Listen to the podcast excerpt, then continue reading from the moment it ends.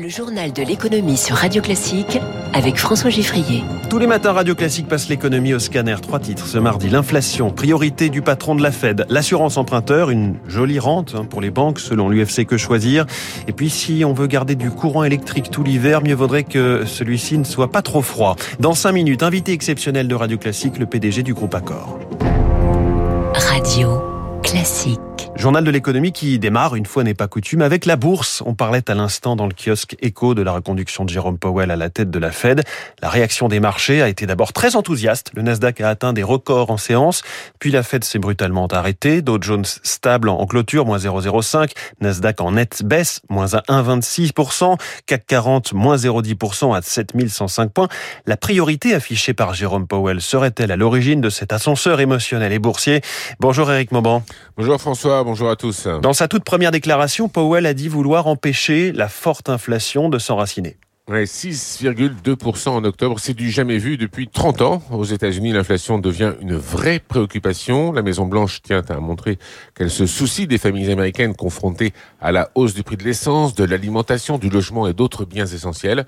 L'enjeu est important car du fait d'une politique de taux bas, eh bien les actifs boursiers et immobiliers s'envolent et augmentent donc les inégalités sociales. Jérôme Powell va devoir manœuvrer pour freiner l'inflation. Pour cela, il va lui falloir durcir très progressivement sa politique monétaire. Cela va rendre les conditions de crédit moins avantageuses, de quoi préoccuper un peu Wall Street, mais Janet Yellen, ancienne présidente de la Réserve fédérale et aujourd'hui secrétaire au Trésor, a apporté son soutien à cette nomination. La confiance de la classe politique est là. Reste maintenant à gagner celle des investisseurs inquiets à l'idée de voir l'autorité monétaire brider la croissance de l'activité économique américaine. Merci Eric Mauban. La Banque centrale européenne, elle, appelle les grandes banques à s'adapter d'urgence aux risques environnementaux après avoir constaté des retards en la matière dans leur euh, plan d'action. Et puis on, parlait des agriculteurs dans le kiosque éco. Le Parlement européen doit donner aujourd'hui son feu vert définitif à la nouvelle PAC, la politique agricole commune, destinée à verdir l'agriculture de l'Union. Elle s'appliquera à partir de janvier 2023 387 milliards d'euros sur 5 ans, euh, dont la France reste le principal bénéficiaire. 6h41, va-t-on pouvoir résilier librement à tout moment son assurance emprunteur? C'est l'un des dossiers chauds du moment dans le secteur des banques et des assurances.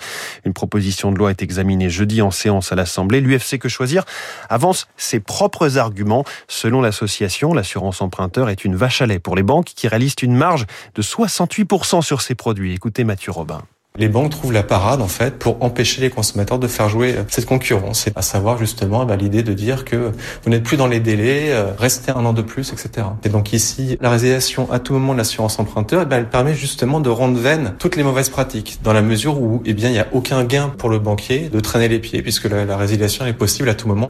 Et quand on fait justement jouer la concurrence, les économies sont elles massives pour tous les emprunteurs. C'est 550 millions d'euros de pouvoir d'achat que les consommateurs peuvent euh, gagner pour un couple de 35 par exemple, qui aurait remboursé son crédit depuis 5 ans, eh bien, c'est 13 000 euros de pouvoir d'achat qu'ils peuvent euh, obtenir sur la durée totale de leur crédit. Mathieu Robin au micro radio classique d'Émilie Vallès. Et puis, risque-t-on le blackout électrique cet hiver? Non. Enfin, pour l'instant, c'est ce que répond RTE, le réseau de transport d'électricité qui a consulté les prévisions météo à 45 jours.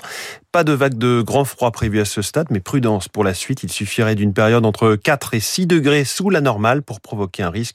Et c'est du fait d'un nombre important de, réacteurs en maintenance en ce moment. Il est 6h42. Un invité exceptionnel dans un instant. C'est Sébastien Bazin, le PDG du groupe Accor. Il est déjà dans le